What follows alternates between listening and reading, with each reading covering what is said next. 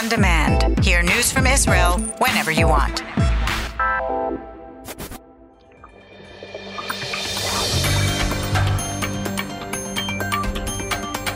You are listening to the English language news of Kan, the Israeli Public Broadcasting Corporation. Israel, Tuesday, July the 2nd, 2019. This is Nomi Segal with the top news at this hour. The funeral for Solomon Teka, the 19 year old Ethiopian Israeli shot by an off duty police officer during an altercation in the Haifa suburb of Kiryat Chaim earlier this week, took place at the Tel Regev Cemetery this afternoon.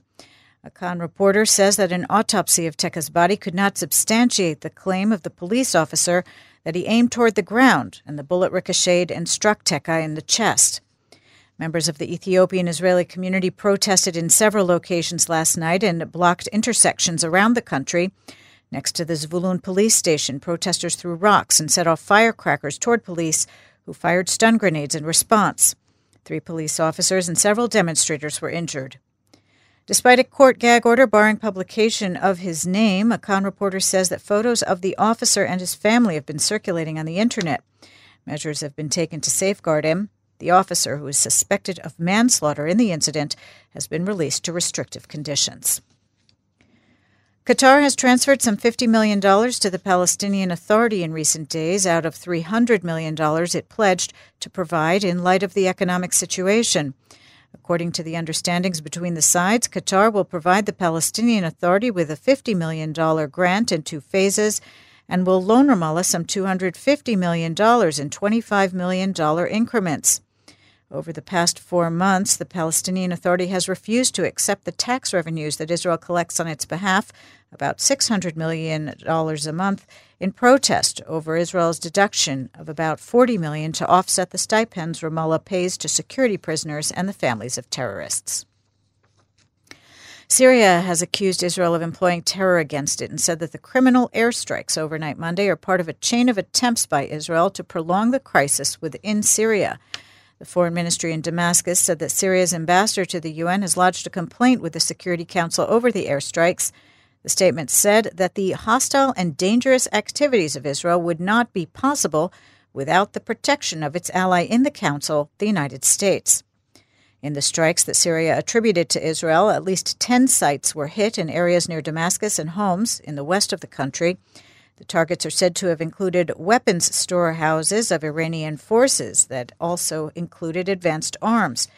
An opposition group said that 15 people were killed in the strikes, nine pro regime fighters, and six civilians. Turning to politics, Labour Party members are casting ballots today in a leadership primary. Some 65,000 party members are eligible to vote at 105 polling stations around the country. Three candidates are in the running Amir Peretz, Itzik Shmuli, and Stav Shafir. Polling stations will close at 9 p.m. with results expected to be released around 10:30. If none of the candidates receives at least 40% of the vote, a runoff election will be held in another week between the two top finishers. Israel Beitenu leader Avigdor Lieberman says that his party will demand of the next government that ties be cut between the education ministry, which he says has become a bastion of Haredi light, in his words, and the pre army military academies. In remarks at the Herzliya conference at the IDC Herzliya campus, Lieberman singled out the Mechina programs, as they are called in Hebrew, that are aligned with the religious Zionist movement. He said that while they have produced brave fighters, to some degree they are turning into private militias that look like sectarianism. Prime Minister Benjamin Netanyahu said in response of the Israel Beitenu leader's criticism that religious Zionism is the salt of the earth and has made a vast contribution to the IDF and the State of Israel. Those who cut down heroes of Israel just to scrape a few votes should be ashamed of himself, Netanyahu said. In Bet Shemesh, some 200 people rioted when authorities demolished a synagogue that had been built without the necessary permits. The protesters threw rocks at the demolition team and police officers securing them. One officer was struck in the head and taken to hospital. Nurses have announced a number of labor actions in protest over a shortage in personnel and resources in the public health system.